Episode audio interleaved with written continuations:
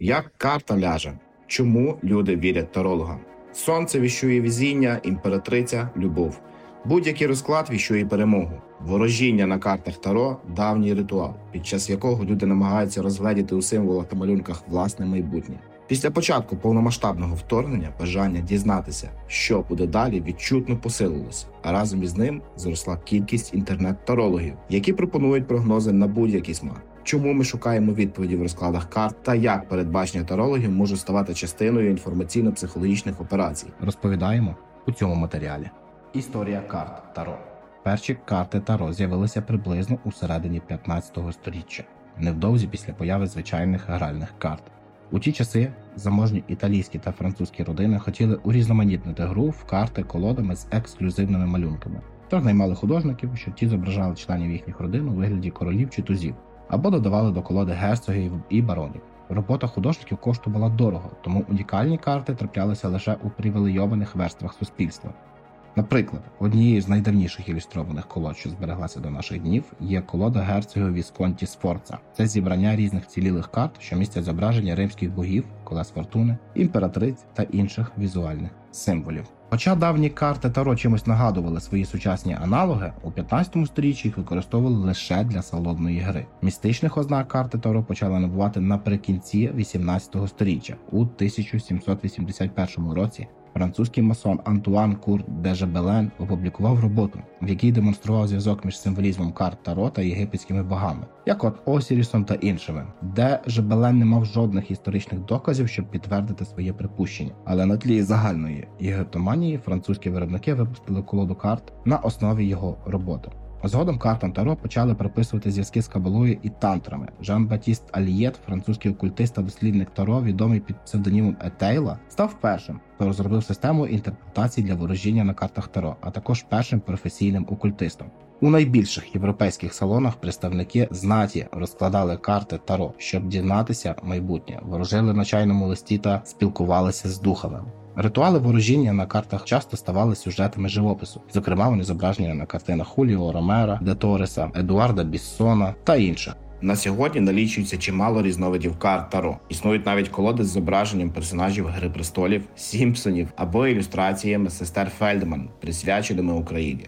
До найбільш популярних карт Таро можна віднести Таро Марсель, Таро Райдера Вейта та колоду Тота. Таро Марсель це італійські ілюстровані карти, що з'явилися ще у 15 столітті, але набули популярності після публікації Антуан Кур де Жебелена. Їхні ілюстрації базуються на геометричних, математичних і метафізичних образах космологічної матриці. Колоду Райдера Вейта розробили британський окультист Артур Вейт і художниця Памела Колман Сміт, додавши до візуальних образів чимало кабалістичних символів. Колода Тота належить англійському окультисту філософу, магу та засновнику власної релігії Алістеру Кроулі, який, зокрема, називав Таро символічним зображенням Всесвіту. Попри різницю між окультними школами, типова колода Таро складається з 78 карт, які поділяються на старші аркани та молодші аркани. Старші аркани або козирі можуть складатися з різноманітних зображень і символів. До класичної колоди зазвичай належать блазень, маг, жриця, закохані, колесо фортуни тощо. Молодші аркани своєю чергою поділяються на чотири масті, як і звичайні гральні карти. Ці масті називаються палиці, мечі, кубки та монети. Техніки ворожіння на картах Таро також різняться від витягання однієї карти у символічному малюнку, якої нібито можна знайти відповідь на поставлене запитання, до складних розкладів на кшталт кельтського хреста, що його запропонував Артур Вейт. Таро і війна.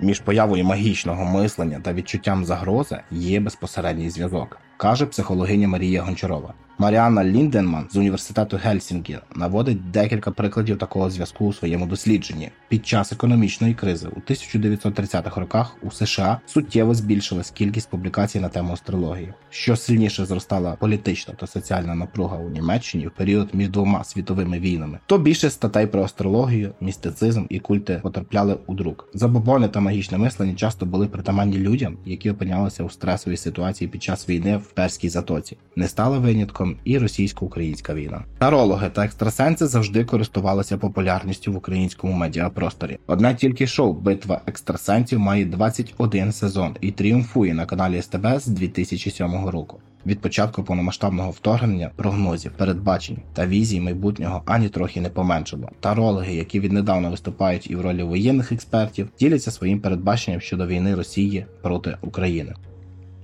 У березні піде на спад. Ірина Клемер розкривають можливість повторного наступу. Карта суперактивних дій не випадає. Астролог Анастасія. Та відповідають, чи помре в цьому році Путін. Як варіант може бути. Людмила Хамутовська.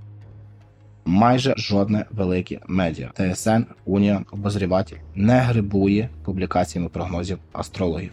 Оксана Мороз, засновниця ініціативи з інформаційної гігієни Як не стати овочем, каже: присутність ворожих тарологів на журналістських ефірах пояснюється доволі просто підвищенням трафіку. Медіа потрібним аудиторія ворожки її дають. Поки аудиторія буде мати запит на ворожок, будь-яке медіа, яке дотримується журналістських стандартів, розміщуватиме їхні прогнози, і це доволі розповсюджена проблема. Навіть Reuters публікує прогнози щодо війни. Чому ми віримо тарологам? На думку теоретиків, ворожіння, астрологія та інші екстрасенсорні прогнози дають людям надію та дозволяють відчути себе краще, каже Марія Гончарова. Астрологія та гадання на картах Таро можуть бути стратегією для підтвердження нашої самості, нашого я. Ворожки пропонують нам нейтрально позитивні або двозначні описи нашої особистості чи майбутнього, які сприймати легше ніж щось негативне. Вони підігрують нашому его, говорячи те, що ми хочемо почути, та те, з чим нам легко погодитись. Це називається ефектом Барнума або ефектом Форера, продовжує Марія. Ми схильні думати, що інформація, яку нам наводять спеціалісти щодо наших особистісних якостей, є правдивою, хоча насправді вона доволі загальна. Наприклад, ще у 1949 році американський психолог Бертрам Форер з'ясував, що багатьом людям здаються влучними такі абстрактні фрази, як Іноді ви полюбляєте спілкуватися з іншими людьми, а іноді хочете побути на самоті. Такій фразі будь-хто може впізнати себе і вважати її правдивою характеристикою власного характеру. Тим більше, якщо подавати цю узагальнену фразу під соусом таємничості, обрядності та магії, а також підкріплювати її знаменнями, що їх відкривають карти, числа чи планети.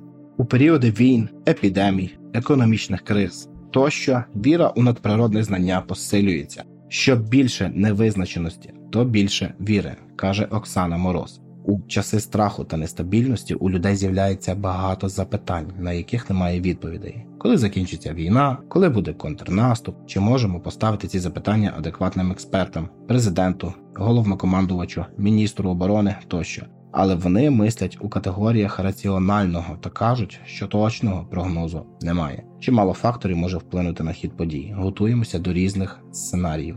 Людям буває складно прийняти реальність, у якій немає конкретних відповідей, і тоді вони починають заповнювати цей розрив між тим, що є, і тим, чого хотілося б псевдоекспертами. Хтось із таких експертів казатиме про 2-3 тижні, хтось розкладатиме карти і передбачатиме точну дату закінчення війни. Цікаво, що будь-які свої попередні невдачі тарологи можуть легко пояснити, продовжує Оксана Мороз. Наприклад, під час пандемії міжнародні медіа проаналізували попередні прогнози астрологів та інших ворожок і з'ясували, що ніхто з них не передбачив пандемію коронавірусу та локдауни. Але за декілька місяців ворожки оговталися, повернулися в ефіри та почали пригадувати якісь свої попередні розмиті передбачення, які, начебто, віщували наближення пандемії. Зазвичай передбачення будуються так, щоб їх можна було розуміти по-різному. Наприклад, як це робить екстрасенс та таролог Макс Гордєєв. У середині березня 22-го року карти показали йому, що кінець війни наступить через 8 днів або 8 місяців або 3-4 місяці, або навіть через півтора місяця. Зробивши ці передбачення, жодне з яких не справдилося, екстрасенс зауважив, що майбутнє, звісно, може змінюватися як у кращий, так і в гірший бік. Розвиток подій, за його словами, залежатиме від нашої здатності об'єднуватись в енергетичній підтримці. Наостанок він порадив слухачам не прив'язуватися ані до його передбачень, ані до будь-яких інших. Наскільки це небезпечно? Ми всі хочемо вірити, що війна скоро закінчиться нашою перемогою, каже Марія Гончарова. Для деяких людей така віра є необхідністю, тому вони продовжують вірити у 2-3 тижні, а потім у наступні 2-3 тижні. Це дає їм надію. Психологи кажуть, що допоки людині не шкодить її віра, не треба намагатися переконати її в протилежному. Звісно, можна спробувати провести інтервенцію чи психоедукацію, але наскільки це необхідно саме цій людині? Частина людей дійсно може знаходити заспокоєння у прогнозах тарологів, каже Оксана Мороз. Але дехто буде потрапляти в так звані емоційні гойдалки, а дехто діяти, керуючись псевдопередбаченнями та заподіювати шкоду собі та оточенню. Тарологи можуть бути нешкідливими лише для тієї частини суспільства, яка сприймає їх не надто серйозно. Але з точки зору інформаційного поля, всі вони вносять багато некоректностей.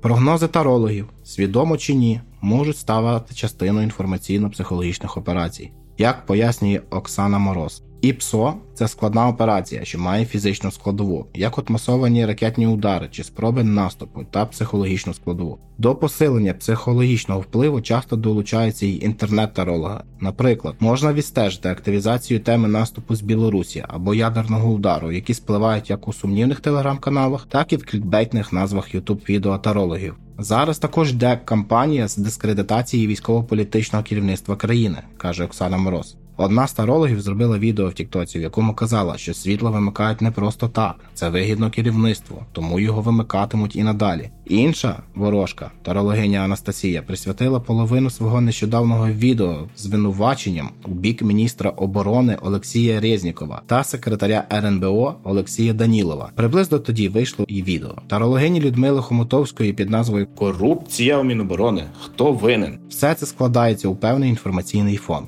Хтось із слухачів не звертатиме на нього увагу і чекатиме даних офіційних розслідувань. Але у декого така інформація може викликати сильні емоції, недовіру, розчарування та сумніви. Наразі не існує інструментів регулювання онлайн діяльності тарологів, астрологів та екстрасенсів. Але ми завжди можемо обирати, кого слухати, а кого ні. Радимо вам ретельно перевіряти інформацію, зберігати спокій і довіряти лише перевіреним джерелам.